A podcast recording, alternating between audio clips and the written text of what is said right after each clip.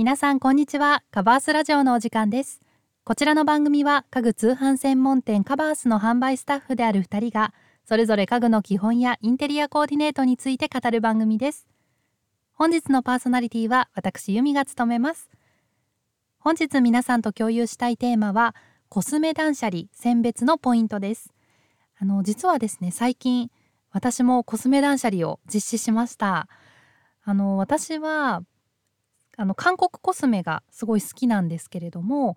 アイシャドウとかリップとかが特に多くてですねどれをねこう捨てるべきなのかすっごく悩みました。あのコスメって季節ごとに新作がたくさん出る割にはなかなか使い終わらないですよね。あの最近、まあ、おうち時間もね増えているので、まあ、こうメイクをして外に出る機会が減ってしまったり、まあ、マスクをねしてるので口紅とか、まあ、チークのねこう減りが遅くなってしまったっていう方も多いのではないかなと思います。でまあなかなかねこう減らないんですけれども意外とあの、まあ、コスメっていうのは使用期限があるのであのそれをねこう過ぎてしまっているものもあったりします。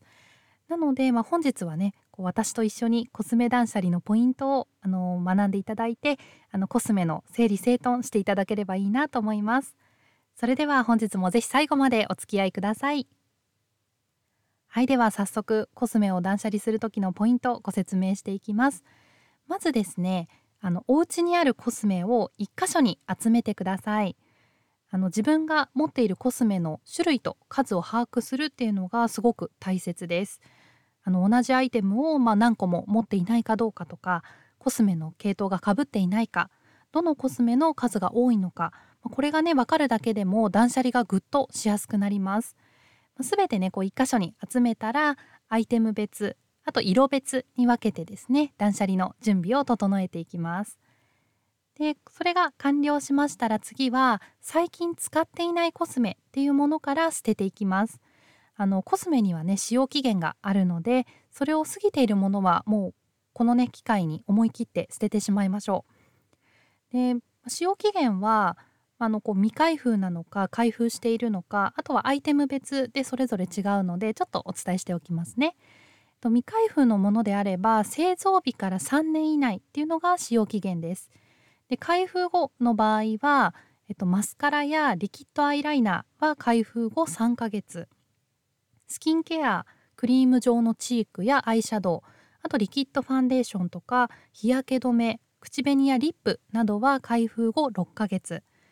で、えっと、パウダー状のコスメは開封後1年以内っていうのが使用期限です。あのなので、まあ、ちょっとこうチェックしてみてそれを過ぎているものがあったらもうこの機会に捨ててしまいましょう。で、えっと、次がですねアイテム別に数を絞っていきます。断捨離の基本としては1カラー1アイテムっていうのが、まあ、あのポイントというか基本ですね。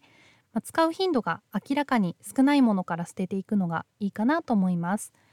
で、まあ、このコスメのねこう数を絞っていく作業なんですけれどもなかなかね数が絞れないっていう方も多いと思います。なのでコスメの数を絞る時のこう基準っていうのをあのお伝えしておこうと思います。まずですね自分の肌色に合っていないものはあの捨ててしまってください。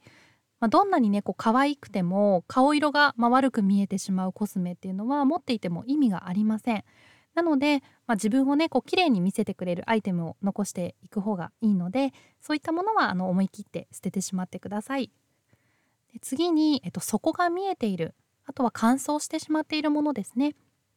まあ、使用頻度がこう高くても、まあ、底がね見えてしまっているものや、まあ、使用期限を過ぎているものあとはこう、まあ、色が変色していたりちょっとこう乾燥したりドロッとしたりとかですねしてしまっているものは、まあ、この機会にもう処分してしまうのをおすすめします。で、えっと、最後に使いにくい色味のものですね。まあ、コスメを断捨離する時には、まあ、一群コスメっていうのを、まあ、残すのが基本ですね。まあ、一群コスメっていうのは使用頻度も高くて、まあ、自分のこう肌色にも合っててよく使うものですね。なので反対に奇抜なカラーが入ったアイシャドウや、まあ、普段ね使いにくい口紅やグロスが、まあ、こう出てきたとか眠ってたなっていう場合は、まあ、この機会にね処分してしまうのがいいかなと思います。でまあねコスメってこう眺めているとついついねこう可愛いなと思って手元にね残してしまいがちなんですけど、まあ、使用頻度や、まあ、使用期限をしっかり意識しながらですね選別を進める姿勢っていうのがすごい大切です。あとは断捨離が終わったらここまでの説明したポイントをしっかり実践して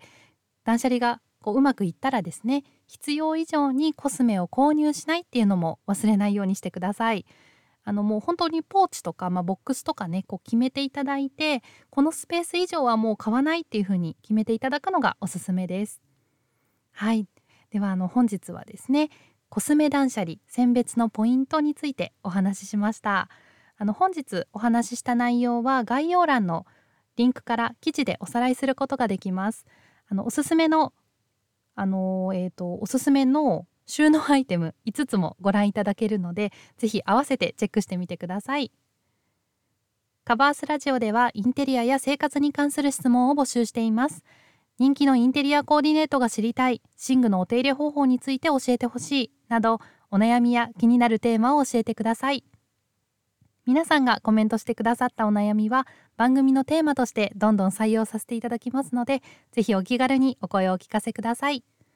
はいあの今回はねコスメ断捨離っていうのをあのテーマにお話ししてきましたがあの私もコスメ断捨離してすごく良かったです。あの自分が本当に使いやすいものっていうのが手元に残るのでメイクの時間も時短というかこう短くなりましたしあれあのアイテムどこだったっけなみたいな感じで探す時間もなくなったのですごく効率よくというか無駄な時間をねこう使わずにあの楽しくこうメイクができるようになったので是非皆さんにも試していただきたいなと思います。